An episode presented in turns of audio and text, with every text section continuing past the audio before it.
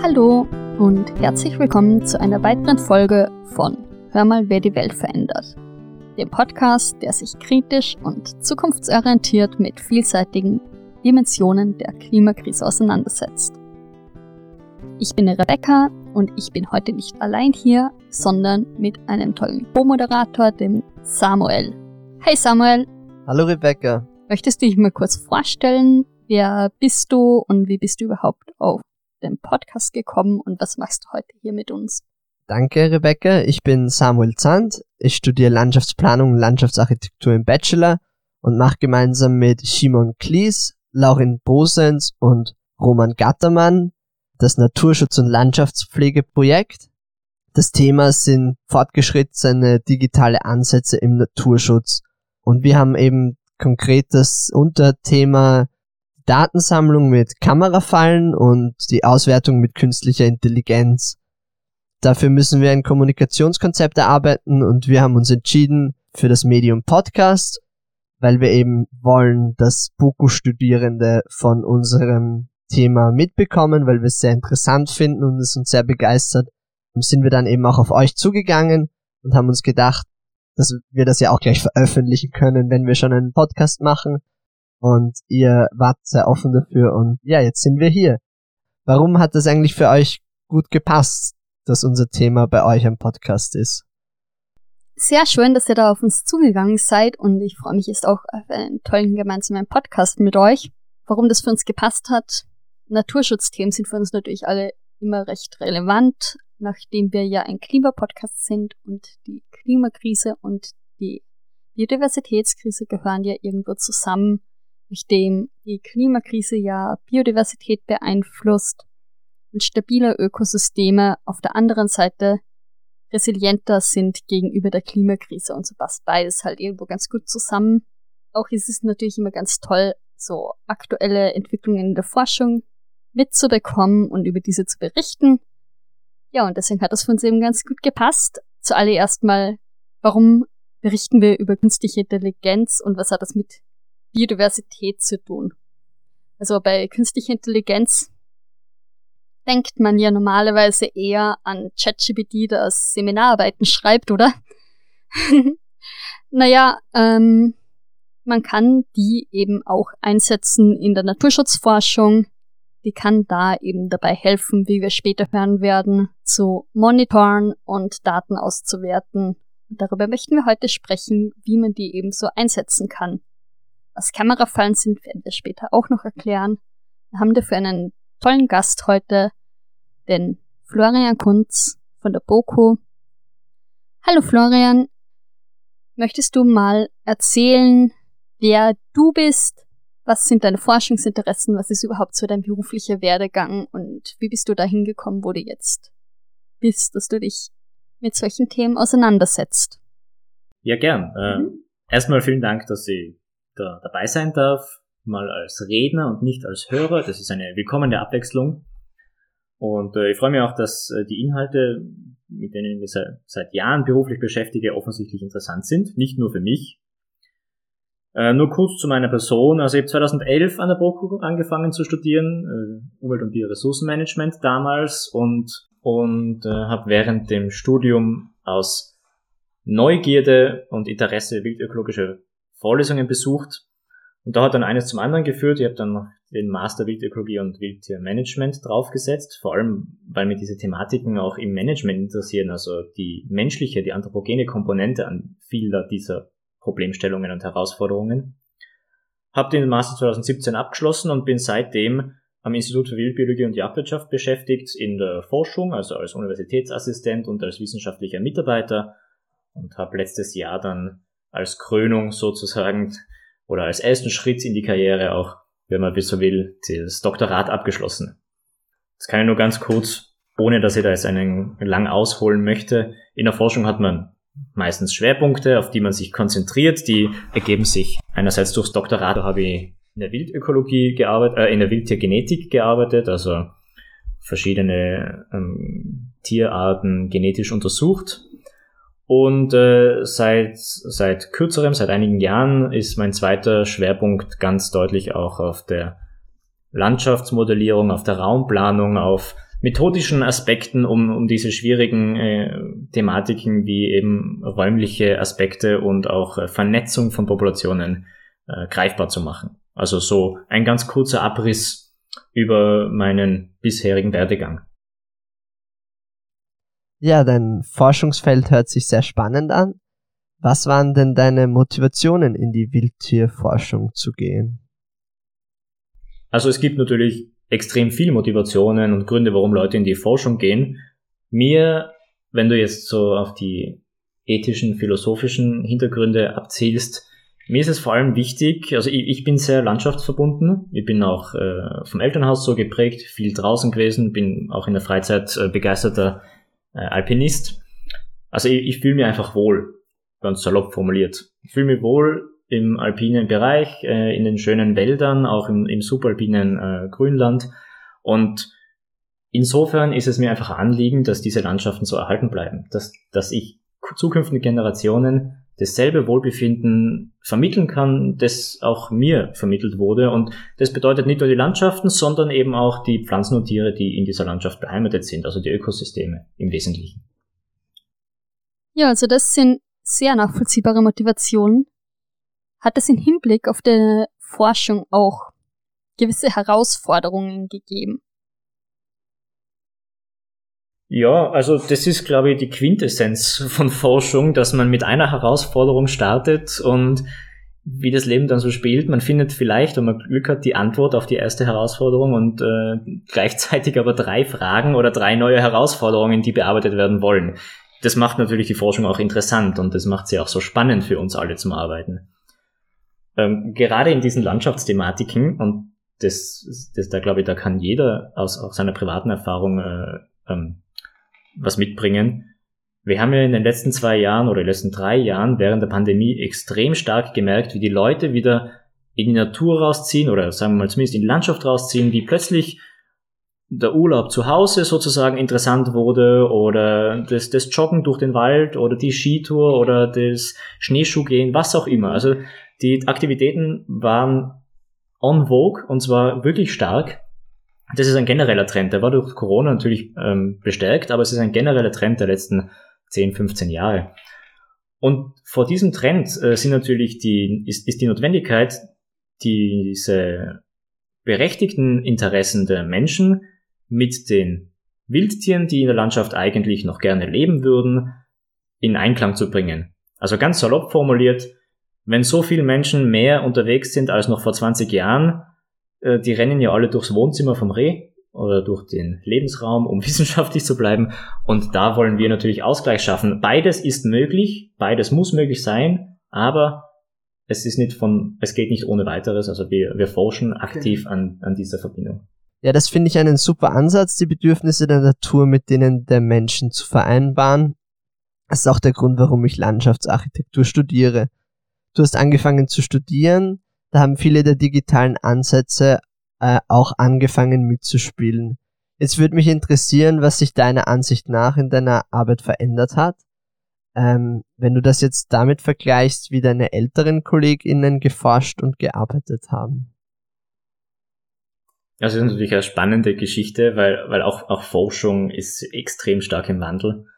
Äh, Finde ich lustig, dass du das erwähnst. Äh, die, die älteren Kollegen, also ich bin ja nicht, nicht so lang im Business, das sind jetzt vielleicht sechs, sieben Jahre, wenn man so möchte. Und äh, ich habe schon extrem starke, extrem starken Wandel, aber auch äh, ganz neue Methodiken, die äh, erfunden wurden, mitbekommen. Umso mehr natürlich, wenn wir jetzt, sagen wir mal, 25 Jahre in die Vergangenheit blicken. Also was sich sicher ganz konkret sehr stark geändert hat, ist, die Grundlagenforschung per se. Biologische Grundlagenforschung war A, also früher natürlich sehr stark darauf ausgerichtet, biologische Grundlagen auch zu ermitteln.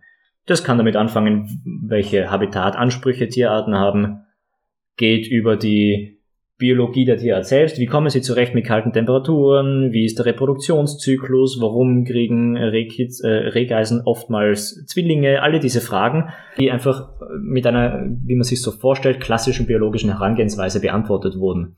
Und zunehmend werden äh, integrative Ansätze notwendig, also wenn wir von dieser Landschaftsthematik sprechen. Das ist etwas, was in den letzten 15 Jahren sehr stark gekommen ist. Erst eine Landschaft kann ich nicht persönlich draußen begutachten. Also dafür gibt, dafür hat selbst ein Bundesland in Österreich zu viel Fläche, als dass ich jeden einzelnen Quadratmeter kennen und klassifizieren könnte. Das geht nicht mehr. Also da braucht es dann schon digitale Ansätze. Anders ginge das gar nicht zu verarbeiten. Und genau da kommen wir auch in einen Bereich, der extrem stark gewachsen ist. Also die Computer und die Rechenleistungen, die uns heute zur Verfügung stehen, die übersteigen ja exponentiell die Leistungen von vor noch zehn Jahren. Und das ermöglicht natürlich auch ganz neue Möglichkeiten, die wir gerne nutzen, wo wir vor zehn Jahren noch äh, uns schwer getan haben, über, ich sage jetzt mal, österreichweit Modelle zu berechnen, einfach weil die Computer das nicht packten, die rechnen dann drei, vier Monate, geht es heute relativ simpel am, am Privatlaptop. Und ganz zu schweigen von den großen äh, Rechenclustern, die sich gebildet haben, wo man also auch Rechenleistung einkaufen oder auslagern kann. Voll spannend dann kommen wir auch schon zum eigentlichen Thema unseres Interviews. Kannst du unseren Hörerinnen mal erklären, was Kamerafallen überhaupt sind? Also wie die funktionieren und wo die überall eingesetzt werden? Ja, sowieso. Also der Name Kamerafalle ist ja eh irgendwo irreführend, weil es wird dann niemand gefangen. Aber es heißt natürlich eine Kamera. Also die Kamerafalle oder, oder Wildtierkamera, wie sie eigentlich auch landläufig genannt wird, das ist im Wesentlichen nichts anderes als eine Digitalkamera, die draußen hängt, in Bäumen oder irgendwelchen Pfosten, Pfosten anmontiert ist und die einen Bewegungssensor hat. Und wenn da der Bewegungssensor ausgelöst wird, macht die Kamera ein Foto oder halt ein Video, je nachdem, wie man sich das einstellt. Das heißt, das ist technisch auch schon das Maximum, das ist zwar das Minimum, es gibt sicher noch mehr, was die auch können, aber das ist quasi die Quintessenz einer Wildtierkamera. Die hängt draußen, ist 24 Stunden, sieben Tage die Woche aktiv und macht ein Foto, sobald etwas vorbeirennt.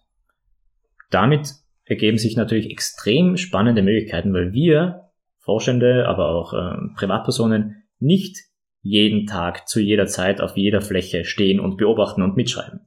Damit kann man die Tiere also gut beobachten. Ähm, in dem Zusammenhang wird das auch Monitoring genannt.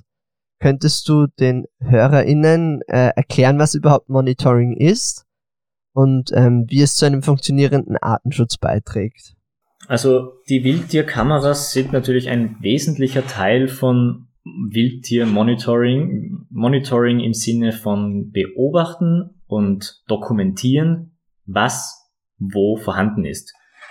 Monitoring ist also in, in, diesem, in diesem Sinne auch äh, notwendig, weil wir sonst gar nicht wissen, mit welchen Wildtierpopulationen es wir zu tun haben, auch rechtlich dazu verpflichtet sind, also die Flora-Fauna-Habitat-Richtlinie der Europäischen Union und auch die Vogelschutzrichtlinie, die sind alle in, das sind also europäische Richtlinien, aber es gibt auch genügend nationale Richtlinien, die uns, da, also Gesetze, die uns auch dazu verpflichten oder wo wir uns selbst verpflichtet haben.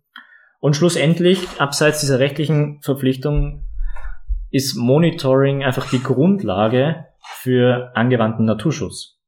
Wie soll ich etwas schützen, wenn ich nicht weiß, wo es ist oder was überhaupt da ist? Mhm. Das heißt also, wir müssen uns im Klaren sein, was in dieser Landschaft lebt, was auch berechtigt dort äh, als äh, Lebensraum hat und idealerweise auch, wie dieser Lebensraum in Anspruch genommen wird und wie viele Tiere da unterwegs sind. Also Monitoring heißt nicht, wir hören damit auf, indem wir wissen, naja, es gibt irgendwo irgendwann mal ein Reh, sondern wir müssten, um eben wirklich zielgerichtete Konzepte auch zu entwickeln und Maßnahmen zu setzen im Naturschutz, müssen wir auch wissen, wie viele Rehe leben dort, welche Bereiche suchen sie gerne auf, sind sie eher um sieben am Abend aktiv oder eher um zwölf Uhr mittags? Alle diese Dinge, die brauchen wir als Informationen, als Grundlagen, um dann beispielsweise Besuchermanagement in Nationalparks äh, entsprechend äh, zu gestalten. Jetzt ist das große Thema bei den Kamerafallen die Auswertung mit künstlicher Intelligenz. Das habt ihr ja begonnen in eurer Forschung zu machen. Da warst du auch daran beteiligt, so eine KI-gestützte Auswertung zu entwickeln. Wie wird KI im Hinblick auf diese Kamerafallen angewendet? Jetzt muss ich kurz vorausschicken, die KI, die wir jetzt zurzeit äh, anwenden, die habe ich nicht mitentwickelt. Da, dazu sind die KIs nach wie vor viel zu komplex. Mhm. Und äh, als Wildökologe haben wir statistisch einiges, äh, was wir selbst machen müssen. Aber eine KI zu programmieren, Äh, dafür gibt's Gott sei Dank Experten und Expertinnen, die, die da auch jahrelang dran sitzen. Also die KI, die wir anwenden und die, die ich am Institut zwar implementiert hat, aber eben nicht entwickelt habe, die stammt auch aus Doktoratsprojekten von mehreren Personen auf technischen Universitäten. Aber ich kann ein gutes Beispiel liefern, warum eine KI tatsächlich gar nicht so schlecht ist. Also ihr müsst euch vorstellen, ein, ein, die Kamera macht ein Foto.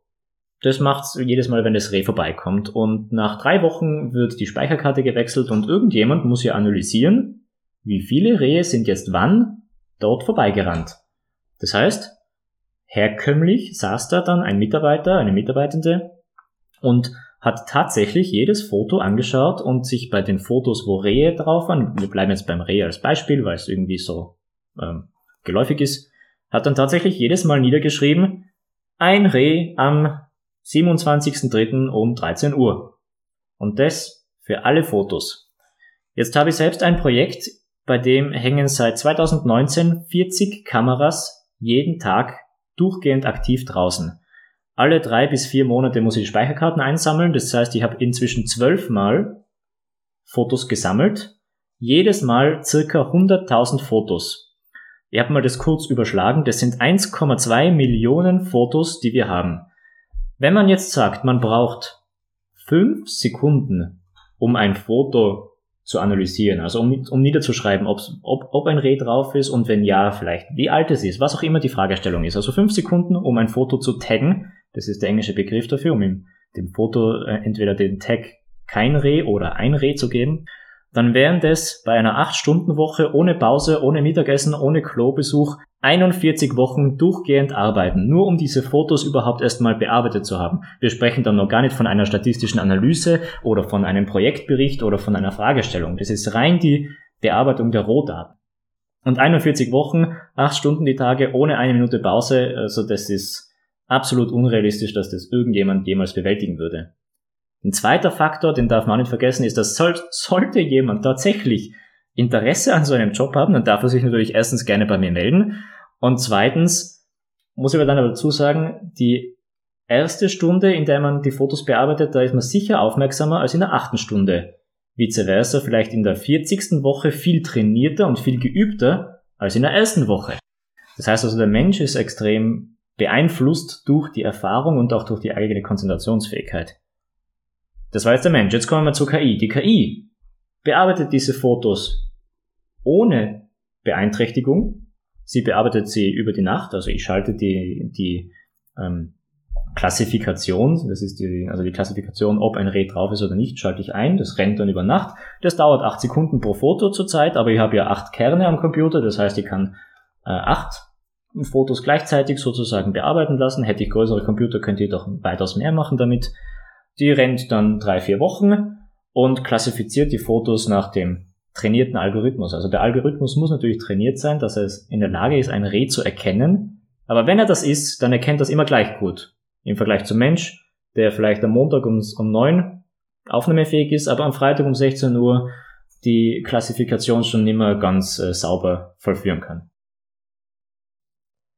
Du hast jetzt schon ein bisschen was von deinem Forschungsprojekt zu Kamerafallen angeschnitten.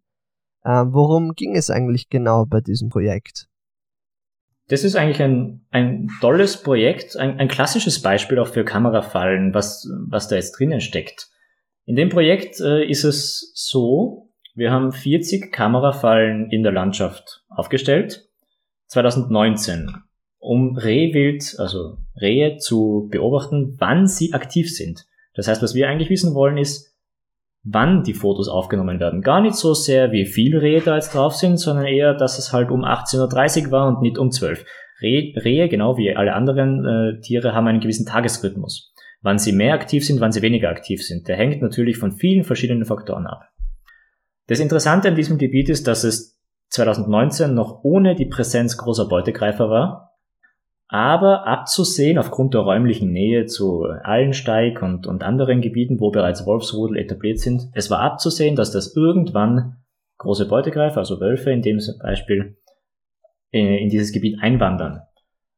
Und da haben wir diese Studie gestartet, 2019, noch in Abwesenheit, in der Hoffnung, dass im Laufe der Studienzeit irgendwann Anwesenheit von Beutegreifern da ist, um schlussendlich die Fragestellung zu beantworten, verändert sich die Aktivität des Rehs bei der Anwesenheit großer Beutegreifer. Die Hypothese wäre, dass sie die Zeiträume, in denen die Wölfe aktiv sind, meiden, dass sie weniger aktiv werden in den Zeiträumen, wo die Wölfe aktiv sind und aber ihre eigenen Aktivitätsrhythmen sozusagen in Zeiträume legen, verlagern, wo die Wölfe wiederum wenig aktiv sind. Das ist also kein räumliches Feindvermeidungsverhalten, sondern ein zeitliches Feindvermeidungsverhalten. Extrem spannend. Ja, und wie bindet man die Rohdaten, die man da gewinnt, dann in weitere Forschung ein? Also in einem aktuellen Forschungsprojekt entwickelst du ja gerade die wildökologische Raumplanung in Kärnten weiter. Fließen da zum Beispiel solche Daten ein? Also Daten aus Kamerafallen sind äh, sehr schöne Grundlagendaten, die wir in verschiedensten Projekten, sowohl wissenschaftlich als auch angewandt, mhm. äh, einsetzen. Also wissenschaftlich ist ganz klar, wir, wir sind natürlich daran interessiert, Fragestellungen zu beantworten, wie eben in dem die Frage nach dem zeitlichen Rhythmus oder aber auch nach der räumlichen Verteilung. Und äh, also die räumliche Verteilung heißt im Wesentlichen, wo befinden sich die Tiere. Wenn wir jetzt an eine Landschaft denken wie das Wiener Umland, dann könnte man da schon äh, verschiedene Kamerafallen aufhängen und einfach kontrollieren oder herausfinden versuchen, stehen die Tiere eher am Acker, stehen sie vielleicht eher in, im Forst, wenn sie im Forst sind, sind es eher Flächen mit äh, Laubwald oder eher Flächen mit Nadelwald. Also da gibt es sehr viele Möglichkeiten. Und von diesen wissenschaftlichen Fragestellungen kommt man sehr schnell in angewandte Fragestellungen, wenn es dann nämlich heißt, ja, wie bewirtschaftet man denn diese Fläche? Oder eignet sich äh, jener Wald für die Errichtung einer Mountainbike-Strecke, weil dort eben wenig Lebensraum und wenig Aktivität von Tieren ist? Vice versa sollte man vielleicht den anderen, das andere Stück Wald eher nicht äh, menschlich erschließen und als Ruhegebiet für, für Rehwild oder sonstige Tierarten übrig lassen. Und das sind Fragestellungen, die sind sowohl wissenschaftlicher als auch angewandter Natur und finden auch in der ökologischen Raumplanung als Grundlagen dann natürlich statt, äh, Einfluss oder Eingang. So wie du das erzählst, hört es sich so an, als ob das Arbeiten mit Kamerafallen viele Vorteile mit sich bringt. Könntest du die Vorteile benennen und auch, ob es irgendwelche Nachteile gibt? Also die Vorteile von Kamerafallen, denke ich, die, die liegen ganz gut auf der Hand. Ich hab's, wir, wir haben da eine Technik, die gar nicht anders möglich wäre. Also um, um nochmal den Vergleich zu bedienen, 40 Kamerafallen, die seit 2019 jeden Tag draußen hängen.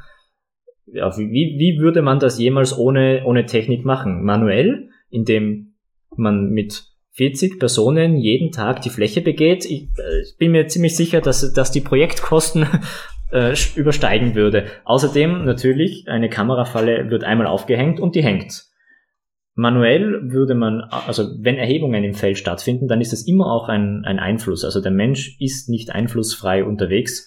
Würden wir also mit, ausgerüstet mit Fernglas und Liste in der Landschaft rummarschieren und zählen, unser, unser, die, die, das Reh in dem Fall, dann hätten wir natürlich einen starken Einfluss auf das räumliche und zeitliche Aktivitätsmuster. Und gerade das ist es, das wir ja in diesem konkreten Projekt erheben wollen. Also die Vorteile sind ganz klar, es ist unabhängig von, von menschlichen Einflüssen bis zum gewissen Maß natürlich, weil aufhängen muss ich sie trotzdem und warten. Es ist einfach eine, eine Datengrundlage, die man sonst gar nicht in der Lage ist zu bekommen. Und äh, die Menge der Daten ermöglicht mir natürlich äh, statistisch dann noch einiges auszuwerten. Also um die, den Vergleich zu, erneut zu bedienen, die 1,2 Millionen Fotos mit Aktivitätsrhythmen der letzten drei Jahre oder vier Jahre ermöglichen natürlich dann auch statistische Auswertungen, die tatsächlich Aussagekraft besitzen. Das heißt jetzt nicht, dass menschliche Erhebungen nicht nach wie vor extrem notwendig und sinnvoll sind, Vieles kann nur menschlich erhoben werden, vor allem wenn wir von integrativen Ansätzen sprechen. Also idealerweise wird Kamerafallenmonitoring verbunden. Die Kamerafalle nimmt das Rehwild auf und der Mensch nimmt die Lebensraumqualität auf. Und dann können wir in der Wissenschaft diese zwei Daten miteinander verbinden und wir können errechnen, welche Lebensraumparameter sind relevant fürs Rehwild, welche weniger, weil wir eben wissen, wo sie zu welchen Zeiten stehen. Ich würde gern noch was anschließen, nämlich wenn ihr die Kammerfallen aufhängt, manuell, Geht ihr da nach einem Prinzip vor oder sucht ihr da im Vorhinein aus? Wie genau macht ihr denn das?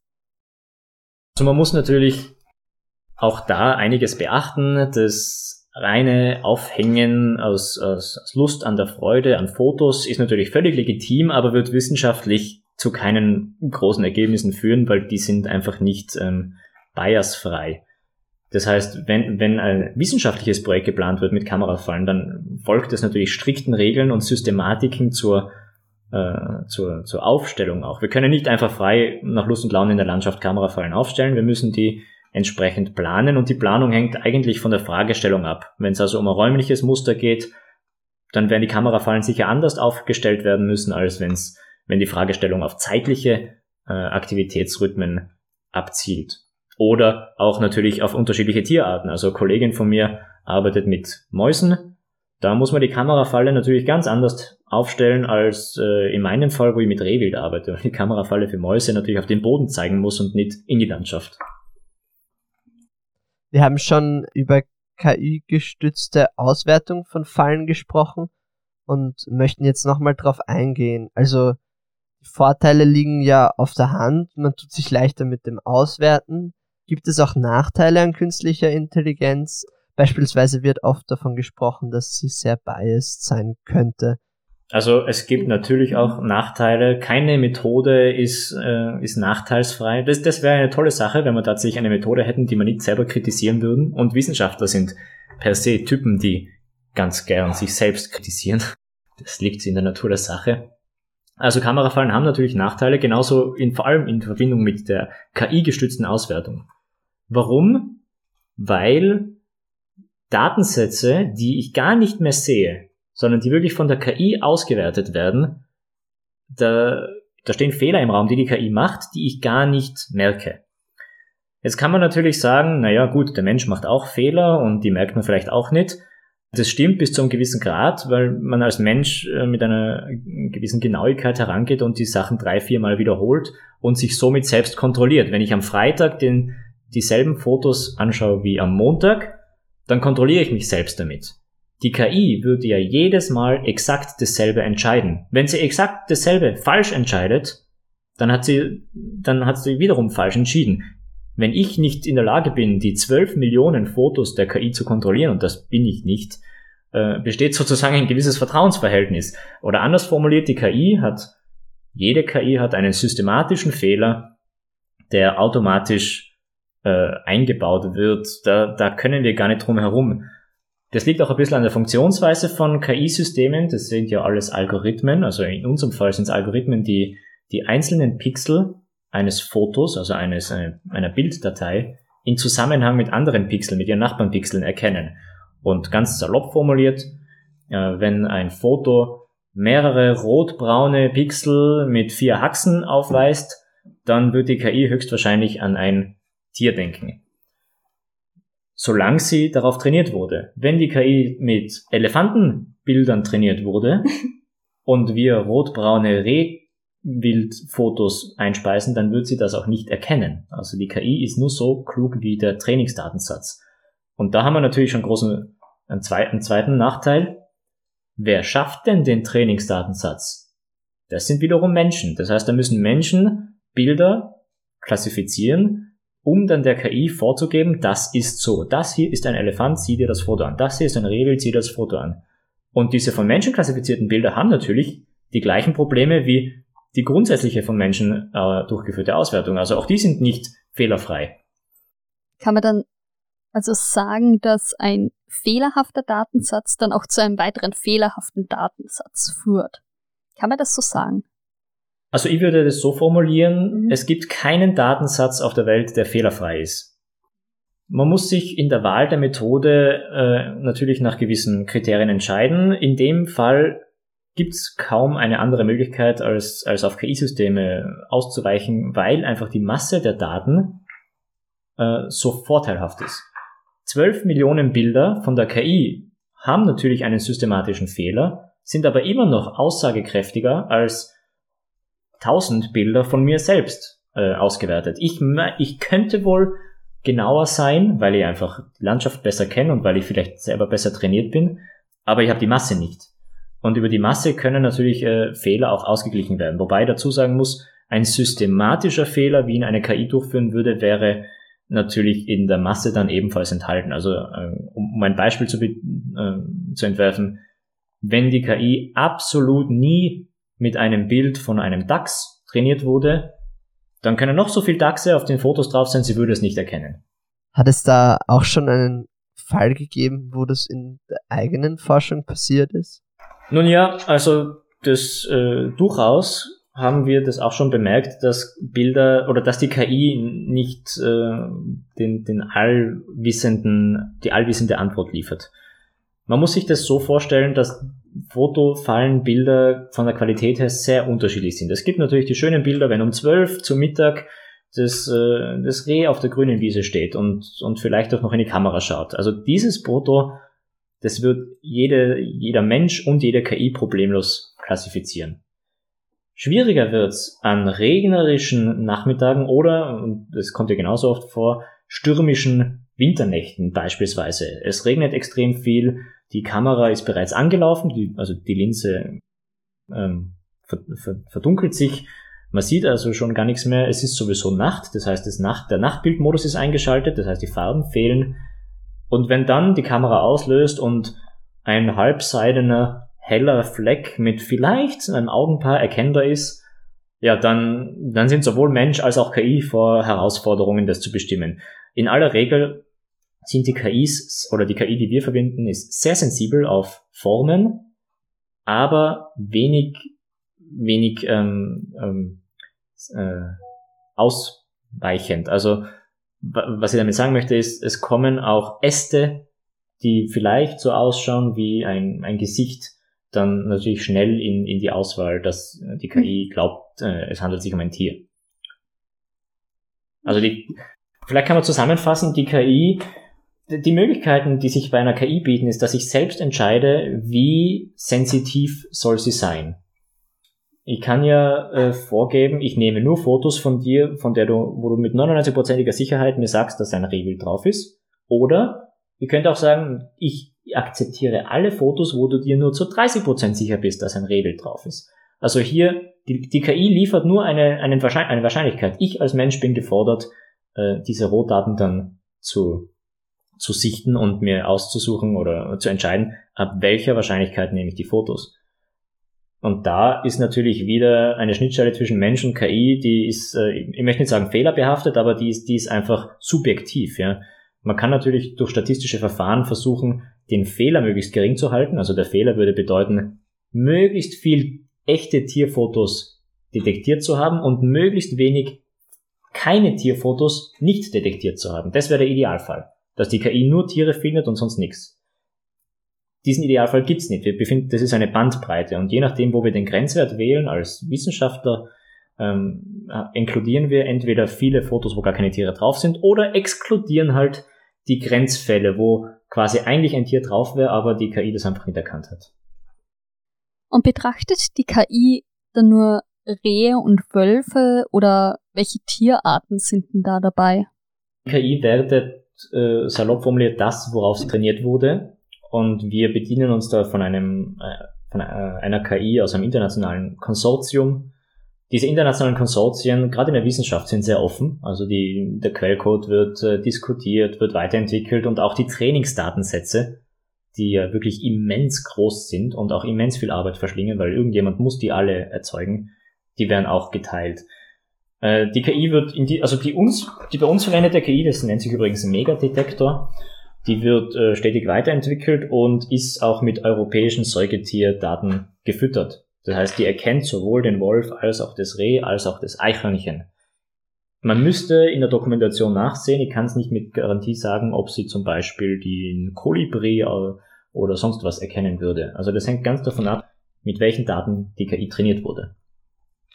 Ich hätte auch noch eine Frage. Gibt es denn auch eine Möglichkeit, dass man zum Beispiel auch Daten von Drohnenvideos automatisiert? Ja, also die, der Automatisierung sind gerade im Datenmanagement keine Grenzen gesetzt.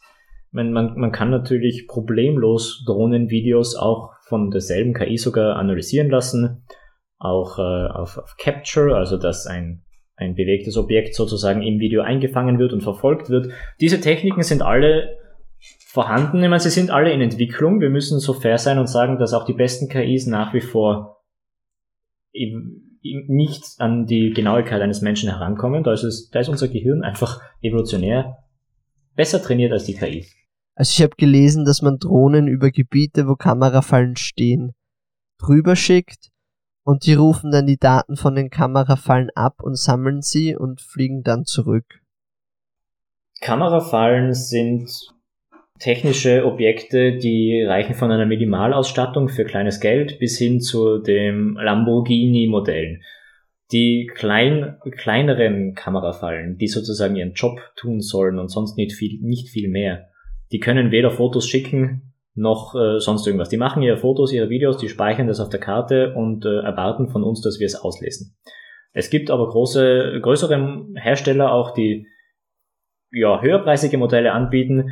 Diese Modelle gehen dann so weit, dass sie gar nicht ausgelesen werden müssen, sondern die sind im Mobilfunknetz eingebunden und schicken beispielsweise die Fotos direkt auf äh, große Server-Datenbanken. Damit speichern wir die Auslese. Und was die Stromversorgung betrifft, kann man natürlich auch, ähm, da, da kann man dem technischen Genie Freilauf lassen, also von, von der Ausstattung mit Batterien bis hin zur äh, Verkabelung mit äh, Solarpanelen ist mir da schon alles untergekommen. Und die Solarpaneele machen natürlich Sinn, weil dann spart man äh, Ressourcen ein, was, was die Batterieverwendung betrifft. Also, weil du vorhin auch erzählt hast, dass du zu Konflikten arbeitest, wo Tiere mit Menschen in Verbindung stehen. Es laufen da sicher auch manchmal Menschen durch, also so durch den Wald. Was würdest du diesen Menschen sagen, die ist etwa Angst haben, dass sie im Wald fotografiert werden? Also Menschen auf Bildern oder anders formuliert, äh, Menschen in Gebieten, wo auch Kamerafallen stehen, ist natürlich ein, ein extrem wichtiges Thema. Nicht nur erst seit 2018, also wo wir die, die GVO bekamen, sondern auch schon davor. Ganz generell stehen natürlich in unseren Wäldern Kameras rum. Ja? Nicht nur aus wissenschaftlichen Projekten, sondern auch, weil die Jagdwirtschaft die Kameras braucht, um eben Grundlagen zu erheben, wo was vorkommt, weil vielleicht der Forstwirt äh, auch interessiert daran ist, wie viele Tiere zur Fütterung kommen. Alle möglichen Fragestellungen. Und es ist nicht auszuschließen, dass da Menschen fotografiert werden. Da müsste man jetzt zwei Dinge zuerst klarstellen, die, die einfach den Rahmen bilden, den rechtlichen, den wir haben. Kamerafallen sind Datenverarbeitung von Personen, aber sie sind nicht melde- oder kennzeichnungspflichtig. Es ist wichtig, dass wenn jemand die Kamerafalle draußen hat, und das ist stark reglementiert auch, also Kamera, Leute, die Kamerafallen aufhängen, müssen sich dieser Reglementierungen bewusst sein. Die, diese Personen müssen dafür Sorge tragen, dass es erstens verhältnismäßig ist, darf also nicht einfach nur Kamerafallen aus, aus Spaß aushängen, sondern es muss schon einen Zweck dienlich sein. Und ähm, ich muss natürlich dafür sorgen, dass ich auch äh, keine personenbezogene Daten verletze, äh, äh, Rechte von Personen verletze oder personenbezogene Daten falsch handle. Ganz konkret heißt es eigentlich, dass die KI hier einen Riesenvorteil bildet, weil wir können die Daten aufnehmen über die Kamerafalle, auch der, auch Personen laufen durch. Der, Im Wald in Österreich besteht freies Begehungsrecht, das heißt, es ist nicht auszuschließen, dass dort Personen auch abgebildet werden. Und bevor ich jemals eine Person zu Gesicht bekomme, kann ich die KI beauftragen, automatisiert alle Personenbilder rauszulöschen. Das machen wir. Das heißt, wir nehmen die, die Kamerafalle daran zu hindern, dass sie die Daten aufnimmt, kann ich nicht. Es gäbe vielleicht die Möglichkeit, Modelle zu entwickeln, die die KI schon integriert haben. Soweit sind wir aber noch nicht. Das gibt's noch nicht. Aber was wir auf jeden Fall machen können und was aus meiner Perspektive unbedingt notwendig ist, auch um um verhältnismäßige und zweckdienliche Forschung durchzuführen, ist ähm, die KI als ersten Schritt drüber laufen zu lassen, sodass wir gar nie in die Bedrängnis kommen, Personenfotos überhaupt anzusehen, abgesehen von meinem eigenen. Das, äh, damit habe ich weniger Probleme, weil ich schaue jedes Mal in die Kamera, wenn ich sie wechsle. Dann ist das ja ein sehr nützliches Tool. Gibt es noch weitere Chancen für die Zukunft, wie künstliche Intelligenz in der Naturschutzforschung weiterhelfen kann? Also es sind definitiv äh, Chancen und vor allem Entwicklungspotenzial, was den Einsatz von KI im, im Naturschutz, aber auch in, in generellen, äh, in der generellen Wissenschaft, also in der ökologischen Wissenschaft betrifft. Die KIs, die wir zurzeit in Einsatz haben und die auch überall entwickelt werden, die sind alle noch relativ neu. Also die Idee dahinter ist bekannt. Da hat auch Google sehr viel dazu beigetragen mit, mit, der, mit ihrer Open Science Geschichte, also mit dem, mit dem Öffentlichstellen des Quellcodes. Aber die KIs selbst sind bei Weitem noch nicht ausgereift oder ich würde mal behaupten alltagstauglich. Es gibt sehr viele Firmen, die sich gerade aktuell damit beschäftigen, ähm, auf KIs aufgebaut, Applikationen oder Lösungen zu präsentieren, die dann auch tatsächlich alltagstauglich sind. So weit sind wir aber jetzt noch nicht. Deswegen sehe ich ein, erstens mal ein riesengroßes Entwicklungspotenzial und zweitens natürlich um möglich, also exponentiell mehr Möglichkeiten. Wir sprechen hier bei den Kamerafallen von Fotodaten. Aber theoretisch ist einer, muss es nicht bei Fotodaten aufhören. Wir könnten alle möglichen Daten zumindest die Rohverarbeitung, aber vielleicht auch die statistische Analyse KI gestützt durchnehmen lassen. Man braucht nur dran denken, ähm, abgesehen von Fotos nehmen zum Beispiel äh, Audio-Recorder sehr viel Daten auf. Vor allem für Tiere, die sich nicht leicht fotografieren lassen, die aber gerne mal rufen. Man denke hier an Vögel oder singen. Äh, sind Audiorekorder extrem praktisch. Diese Daten zu analysieren ist aber sehr aufwendig. Das heißt, wenn wir eine KI trainiert bekommen, um auch Audio-Files mit einer gewissen äh, Sicherheit auszuwerten, haben wir da schon einen riesen Fortschritt im Naturschutz, was äh, Singvögel oder, oder Wachtelkönig oder solche Sachen betrifft. Hört aber nicht bei Audiofiles auf. Alle anderen Daten könnt ihr da genauso dran denken. Und wenn wir jetzt die Frage stellen, ja, was gibt's denn alles für Daten? Also diese Frage ist fast unendlich. Das beginnt bei Satellitendaten, die über Landschaft, äh, Landschaftsaufnahmen machen und hört vielleicht bei den selbst von mir selbst erhobenen Daten auf, die ebenfalls KI-gestützt untersucht werden könnten möchte nur noch kurz dazu erwähnen, dass obgleich dieser extremen äh, Vielfalt an Möglichkeiten äh, ich nicht glaube, dass der Wissenschaftler dadurch obsolet wird, weil wir können sehr gut äh, Aufgaben definieren, die die KI übernehmen kann. Die sind aber eher begrenzt und betreffen meistens systematische, automatisierbare Schritte. Was jetzt weniger auslagerbar ist, ist, was fangen wir dann mit diesen ausgearbeiteten Rohdaten an? Was ist denn die Fragestellung, die bearbeitet werden möchte? Und wie können wir diese Fragestellung statistisch äh, einwandfrei beantworten? Also da äh, ist nach wie vor der Wissenschaftler gefragt. Deswegen habe ich auch weniger Sorgen, was, was eine Wegrationalisierung meines eigenen Berufs betrifft. Also eher, wir profitieren eher von der Entwicklung von KIs, als dass, dass man sich jetzt darüber Sorgen machen müsste. Und wie siehst du das eigentlich? Denkst du, wir werden im Studium auf dieses Thema ausreichend vorbereitet? Ja, die Frage nach der Ausbildung und was man alles in ihr lernen sollte, ist, ist eine bildungspolitische. Mir fällt natürlich auf, dass in, gerade in den Berufen, die ökologisch, naturschutz, naturschutzfachlich oder, oder landschaftlich angehaucht sind, die Methodenvielfalt in den letzten Jahren dermaßen stark zugenommen hat, dass es fast schon vermessen wäre, äh, anzunehmen, dass ein, ein Absolvent eines solchen Studiengangs alles kann. Ich meine, das trifft ja nicht einmal auf Wissenschaftler zu, ganz besonders nicht auf Wissenschaftler. Ich würde von mir behaupten, ich kann fast nichts, außer einen kleinen Teilbereich aus der Ökologie, den kann ich zwar gut, aber das, das Allermeiste halt nicht. Ja? Und ich sehe die KI äh, auch äh, als eine Methode, die im Studium vielleicht angesprochen werden kann, die auf jeden Fall behandelt werden sollte in, in methodischen Vorlesungen, vielleicht mehr als jetzt in philosophischen oder, oder sonstigen Zugängen, die aber nicht bis zur letzten Detail, äh, bis zum letzten Detail durchbesprochen und verstanden werden kann, weil dafür sind natürlich einerseits die KIs selbst zu komplex und andererseits auch äh, nur ein Puzzleteil von vielen verschiedenen Puzzleteilen, die in der Ausbildung stattfinden oder, oder Platz haben müssen. Und ich denke, es ist eigentlich wichtiger, dass wir äh, Menschen ausbilden, die in der Lage sind, die Tools passend und einwandfrei zu verwenden, aber grundsätzlich sich den größeren Problematiken bewusst sind und die Fragestellungen und Herausforderungen kennen, für die sie diese Tools anwenden sollen. Ja. Also aus meiner Sicht ist es bedeutend, dass äh, Absolventinnen und Absolventen der BOKU auch die, die großen Herausforderungen im 21. Jahrhundert angreifen und dafür brauchen sie natürlich das Wissen, was es alles für Möglichkeiten und Werkzeuge gibt. Ja, das war's auch schon wieder. Vielen, vielen lieben Dank. Also ich glaube, wir haben jetzt doch viel über KI im Naturschutz gelernt. Ja, wir haben da beim Podcast auch immer zwei abschließende Fragen. Nämlich einerseits, wenn ich die Welt verändern könnte, würde ich. Wenn ich die Welt verändern könnte, würde ich sicherstellen, dass auch die nachkommenden Generationen die gleichen Landschaften und die gleichen äh, Lebewesen, Tiere und Pflanzen in diesen Landschaften erfahren können, so wie ich es habe erfahren dürfen. Und die zweite Frage ist, meine Message an die Hörerinnen ist, meine Message ist, äh, sich ganz dem Motto der BOKU für eine nachhaltige Entwicklung einzusetzen. Jeder Beitrag, sei er noch so klein und sei es noch der Verzicht auf ein einziges Lebensmittel im Supermarkt, äh, jeder Beitrag zählt.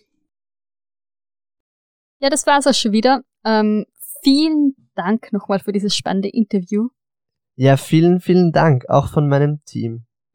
Gerne, keine Sache.